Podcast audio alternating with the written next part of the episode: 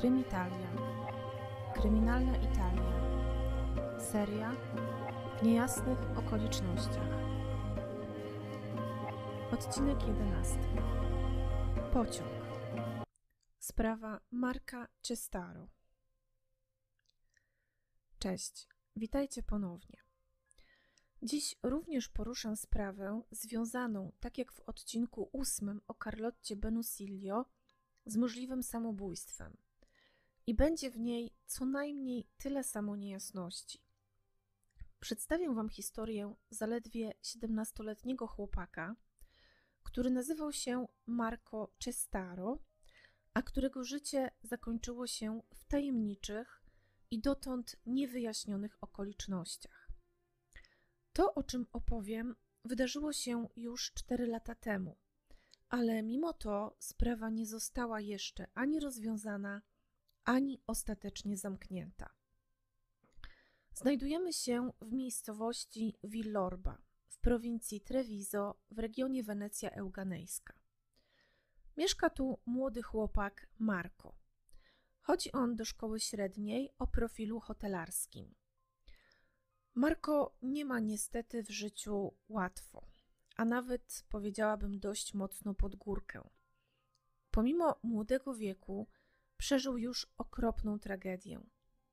Kilka miesięcy przed zdarzeniami, o których Wam opowiem, jego tata odebrał sobie życie, rzucając się pod pociąg.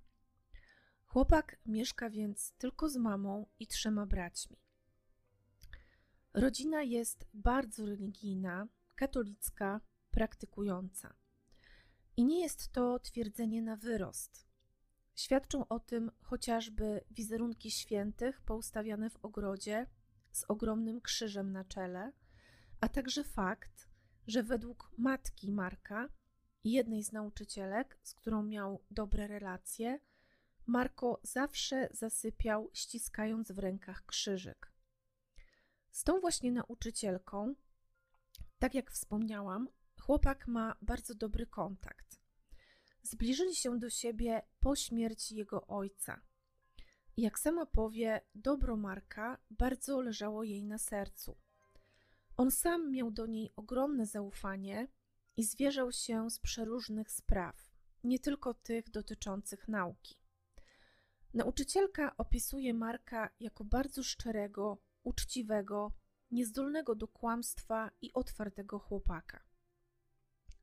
12 stycznia 2017 roku Marko zadaje swojej nauczycielce dość zaskakujące pytanie. A mianowicie chce wiedzieć, czy może mu ona opowiedzieć coś o satanizmie. Kobieta jest dość zdziwiona zainteresowaniem swojego pupila taką tematyką, ale obiecuje, że porozmawiają o tym następnego dnia. I Marko też dość tak enigmatycznie, ale jednak wyjaśnia jej, skąd takie pytanie. Opowiada, że zeszłego lata uczestniczył w imprezie rave. Dla tych, którzy być może się nie orientują, jest to rodzaj całonocnej imprezy, na której DJ-e i inni artyści wykonują przede wszystkim muzykę elektroniczną. Według Marka, na tej właśnie imprezie kilku jego kolegów bawiło się w wywoływanie szatana. I chłopak miał obawy, że przez to, że pośrednio uczestniczył w tym rytuale, mógł zostać wciągnięty przez satanizm i sprowadzić zło na siebie samego i swoją rodzinę. Pamiętacie ze wstępu, że rodzina Marka była bardzo katolicka, bardzo wierząca i praktykująca. Niestety młody chłopak i jego nauczycielka już nigdy do tej rozmowy nie wrócą, ponieważ 13 stycznia 2017 roku po południu dochodzi do tragicznego zdarzenia. Marko zostaje odnaleziony tuż przy torach kolejowych linii łączącej Wenecję z Udine. Jeszcze wtedy żyje, ale jest już niemal w agonii. Umrze w szpitalu cztery dni później. Wydarzenie zostaje szybko uznane za samobójstwo. Czyli coś, co chłopak zrobił z własnej woli, na co sam się zdecydował.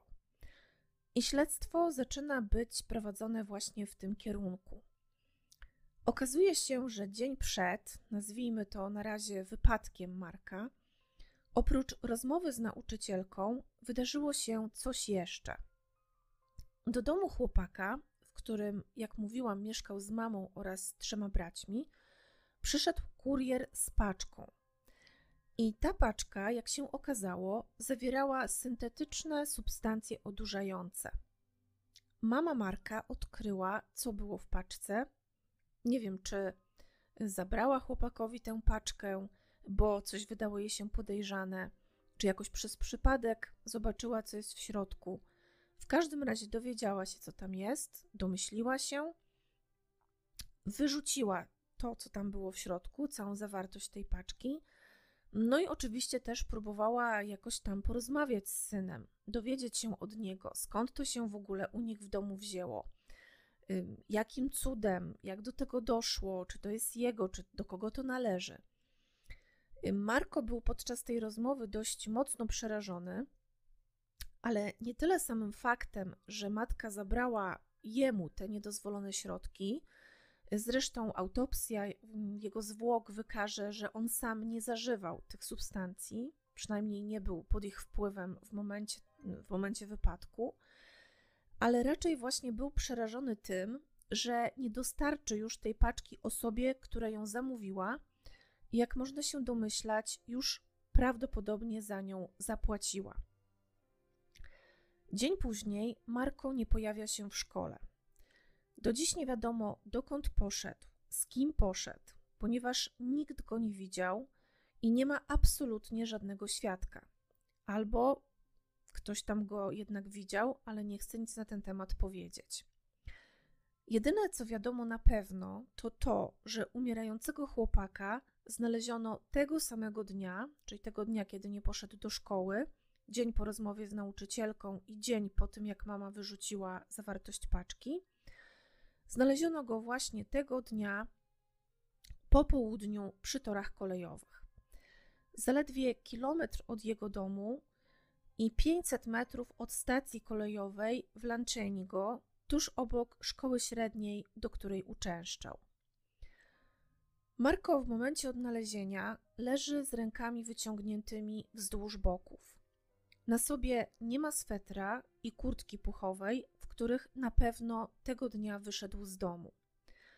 Nigdzie też nie widać jego telefonu komórkowego i aż dotąd nie został on odnaleziony. Sekcja zwłok wykazuje, oprócz tego, co już powiedziałam, czyli że chłopak nie był pod wpływem żadnych substancji niedozwolonych, wykazuje też, że Marko ma złamania obu kończyn dolnych, palców dłoni, ranę na szyi oraz obrażenia na klatce piersiowej i ramieniu powstałe po przypalaniu papierosami.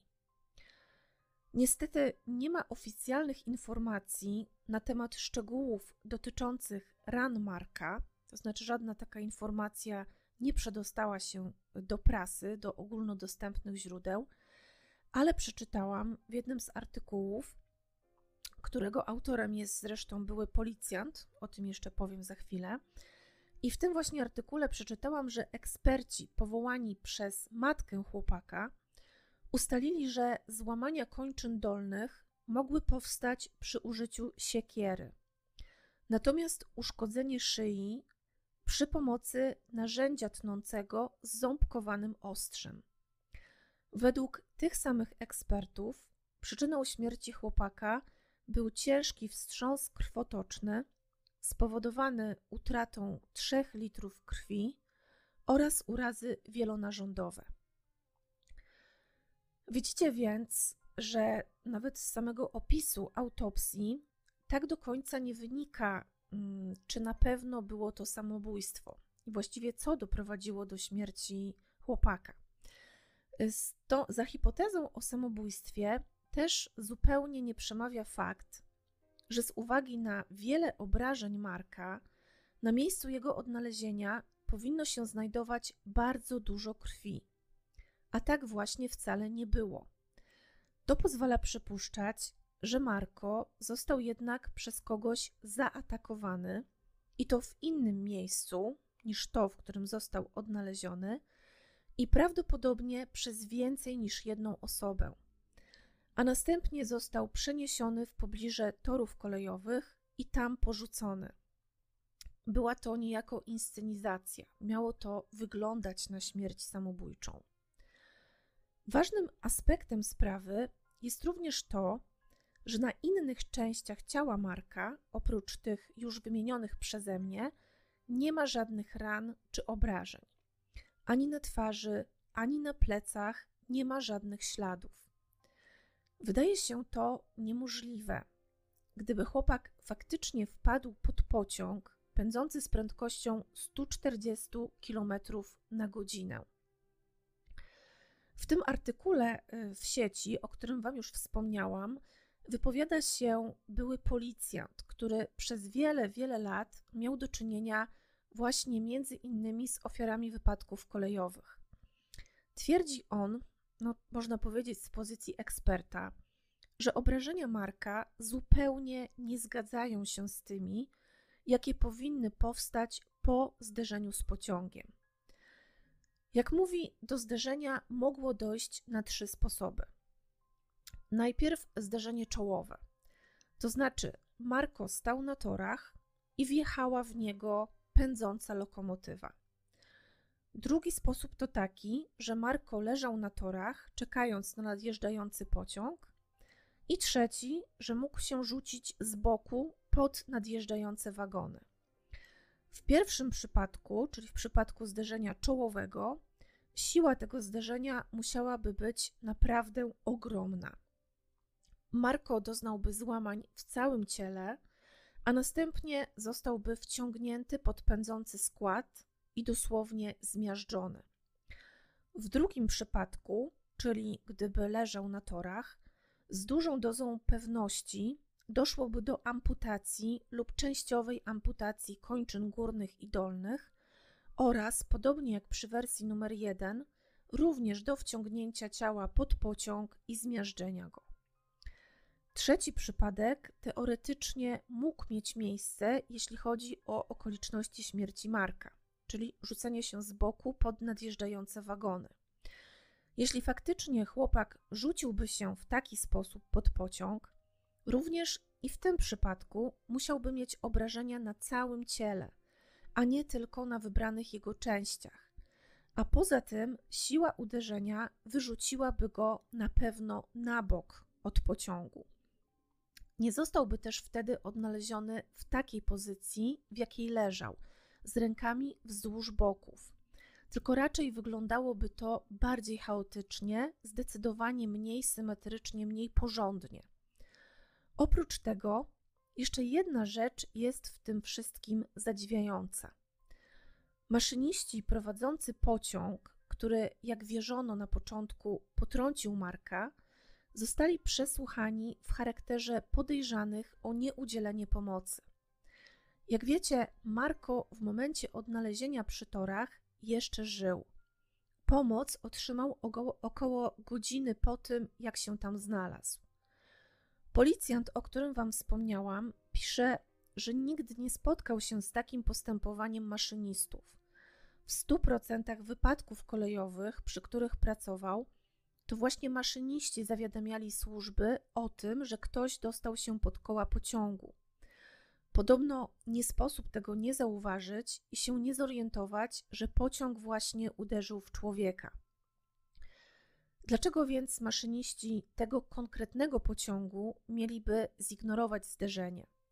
Przecież wiadomo, że takie wypadki nie są ich winą. Pociąg pędzi za szybko, aby można go było odpowiednio prędko zahamować. To znów pozwala przypuszczać, że żadnego zderzenia z pociągiem tak naprawdę nie było. Trzy dni po odnalezieniu Marka, jego wujek natrafia na kurtkę i sweter chłopaka. Odnajduje te rzeczy po przeciwnej stronie torów w stosunku do miejsca, w jakim odnaleziono Marka. Wydaje się dość dziwne, że nikt nie znalazł tych rzeczy wcześniej, od razu przy oględzinach miejsca zdarzenia. Być może stało się tak dlatego, że założono od razu, że Marko próbował popełnić samobójstwo. Stąd nikt nie przyjrzał się dokładniej okolicy torów. Lub druga możliwość, śledczy przeszukali wszystko bardzo dokładnie, ale kurtki i swetra jeszcze wtedy tam nie było. Zostały podrzucone po, cza po czasie przez sprawców napadu na Marka. Oprócz tego warto zwrócić uwagę na fakt, że kurtka była przewrócona na lewą stronę, tak jakby ktoś siłą ściągnął ją z chłopaka.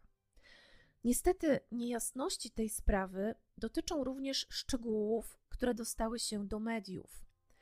Według niektórych źródeł kurtka została znaleziona przez przypadkową osobę, nie przez wujka, i wcale nie była pognieciona i odwrócona na lewą stronę, ale dokładnie złożona w kostkę i czysta. Mamy tu więc dwie totalnie wykluczające się wersje. Wiemy już, że Marko mógł mieć związki z handlem niedozwolonymi substancjami. Na chwilę wrócę teraz też do wątku z satanizmem.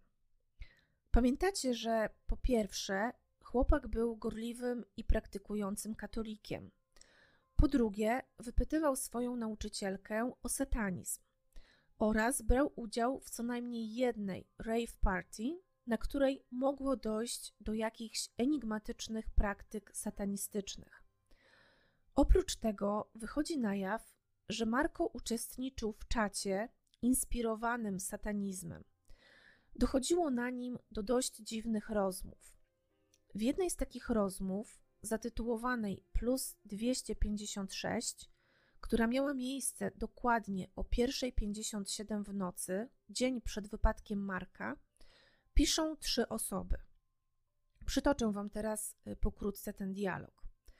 Osoba pierwsza pisze: Chciałbym być uczestnikiem ukrzyżowania Jezusa. Osoba druga: Ale muszę ja to zrobić? Osoba trzecia: Śmierć. Osoba druga, czyli ja. Osoba trzecia: My. Osoba druga: Razem Nazarejczyk. Czy ta rozmowa mogła dotyczyć Marka? Dotąd nie wiadomo, czy policji udało się w ogóle dotrzeć do osób, które brały w niej udział. Czy odniesienia do Jezusa i Nazarejczyka mogły dotyczyć silnej wiary Marka, a także jego związku z krzyżem, z którym, jak pamiętacie, nawet kładł się spać. Również w ogrodzie domu Marka był obecny ogromny krzyż. W mediach pojawiła się również informacja pochodząca od pewnej dziewczyny, która miała rzekomo zwierzyć się komuś, nie wiadomo nawet komu, że w szkole siedzi z nią w ławce kolega, który rysuje odwrócone krzyże, sekwencje szóstek i twarze z rogami. Należy do jakiejś rokowej grupy i często uczestniczy w różnych imprezach i zlotach. Po jakimś czasie od śmierci Marka Chłopak ten miał zwierzyć się owej dziewczynie, że na jednej z takich imprez poznał kogoś, kto z kolei chwalił się tym, że zrobił krzywdę siedemnastolatkowi o imieniu Marko. Również i w tym przypadku nie ma żadnych wzmianek w mediach o tym, czy trop ten został w jakikolwiek sposób sprawdzony przez policję i czy do czegoś doprowadził. W programie Kila Visto nauczycielka Marka, ta z którą miał on te dobre relacje, opowiada, że miała ona z nim kontakt SMS-owy rano w dzień wypadku. Napisała do niego SMS-a z pytaniem, czy poszedł do szkoły, a on jej od, tylko odpisał tak. Pamiętacie, że było to kłamstwo, ponieważ tamtego dnia nie był w szkole. Według niektórych źródeł Marko napisał jej tego dnia dość niepokojące wiadomości. I z tych wiadomości mogło wynikać, że przeżywa jakiegoś rodzaju kryzys egzystencjalny, natomiast sama nauczycielka w programie Kila Visto nie potwierdza tego. Opowiada tylko o tym krótkim, zdawkowym SMS-ie. Pamiętacie pewnie, że ojciec Marka na kilka miesięcy przed jego śmiercią odebrał sobie życie – I tak się składa, że wybrał właśnie rzucenie się pod pociąg. Chłopak na pewno ogromnie przeżył tę tragedię, co nie jest mm, zaskakujące w żaden sposób, ale nie ma żadnych przesłanek, które pozwalałyby sądzić, że chciał pójść w ślady swojego taty. Nie zostawił żadnej notatki, z nikim też nie rozmawiał na ten temat. Oczywiście nie musi to o niczym świadczyć. Przekazuję Wam tylko y, te informacje, które gdzieś tam pojawiają się dotyczące właśnie tej sprawy. Pojawia się też kilka wzmianek w artykułach prasowych o tym, że Marko miał rzekomo czasem mówić, że czuje się winny śmierci ojca, ale jaka jest prawda, trudno stwierdzić.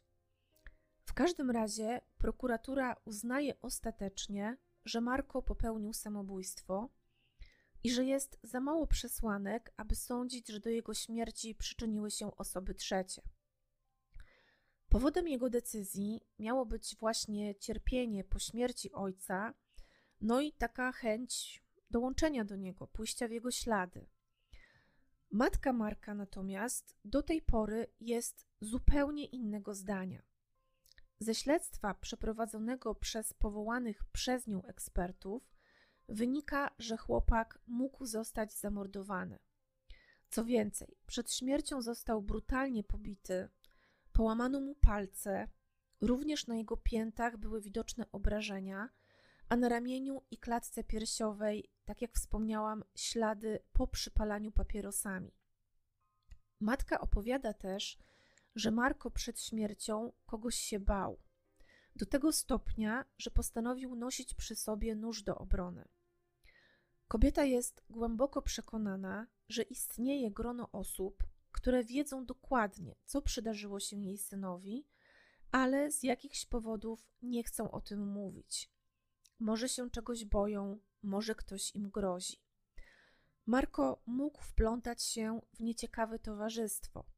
Być może dla tych osób wywoływanie kozła z rogami nie było tylko niewinną zabawą, ale traktowali to całkiem serio. Być może zabicie kogoś było jakiegoś rodzaju wyzwaniem, ofiarą, którą chcieli złożyć władcy ciemności. To poniekąd wynikałoby z rozmowy na czacie, do której dotarli śledczy po śmierci Marka. W 2020 roku głos zabiera dziewczyna Marka. Również ona jest przekonana, że jej chłopak został zamordowany. Opowiada, że oboje mieli wiele planów na przyszłość, a tuż po skończeniu szkoły chcieli zamieszkać razem. Nie wierzy w to, że Marko mógłby chcieć to wszystko tak zwyczajnie przekreślić. I to już niestety wszystko, co wiadomo w tej sprawie. Jeśli macie jakieś pojęcie o wypadkach kolejowych, to proszę podzielcie się przemyśleniami. Ja szczerze mówiąc nie wiem, czy możliwe jest, aby osoba przejechana przez pociąg nie miała obrażeń na całym ciele, a jedynie na jego częściach. Z tego co wiem, pociąg, który miał teoretycznie przejechać Marka, był składem towarowym i poruszał się z prędkością 140 km na godzinę. Po drugie, czy możliwe jest, że maszynista nie zauważył, że ktoś pod ten pociąg wpadł? Oraz jeśli Marko faktycznie doznałby zderzenia z pociągiem, czy na samym pojeździe nie byłoby śladów uderzenia, czy jego śladów biologicznych? Jakoś niezbyt umiem sobie to wyobrazić. Mnie wypadki kolejowe zawsze kojarzą się z ogromną siłą uderzenia, a co za tym idzie dosłownie zmiażdżeniem ciała, a zwłaszcza gdy pociąg jedzie naprawdę szybko. Obrażenia Marka wskazują za to na udział osób trzecich.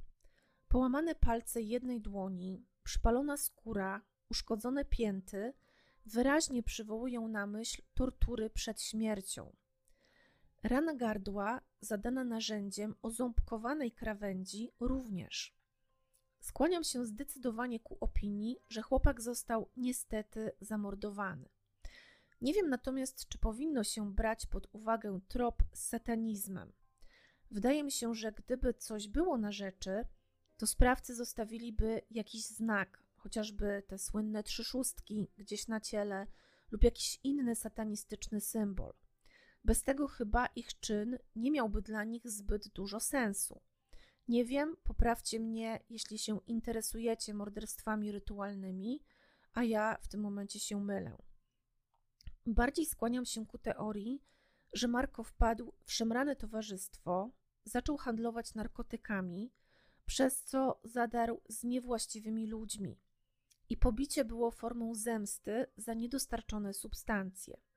Być może właśnie te, które wyrzuciła jego mama po tym, jak zorientowała się, co jest w paczce od kuriera.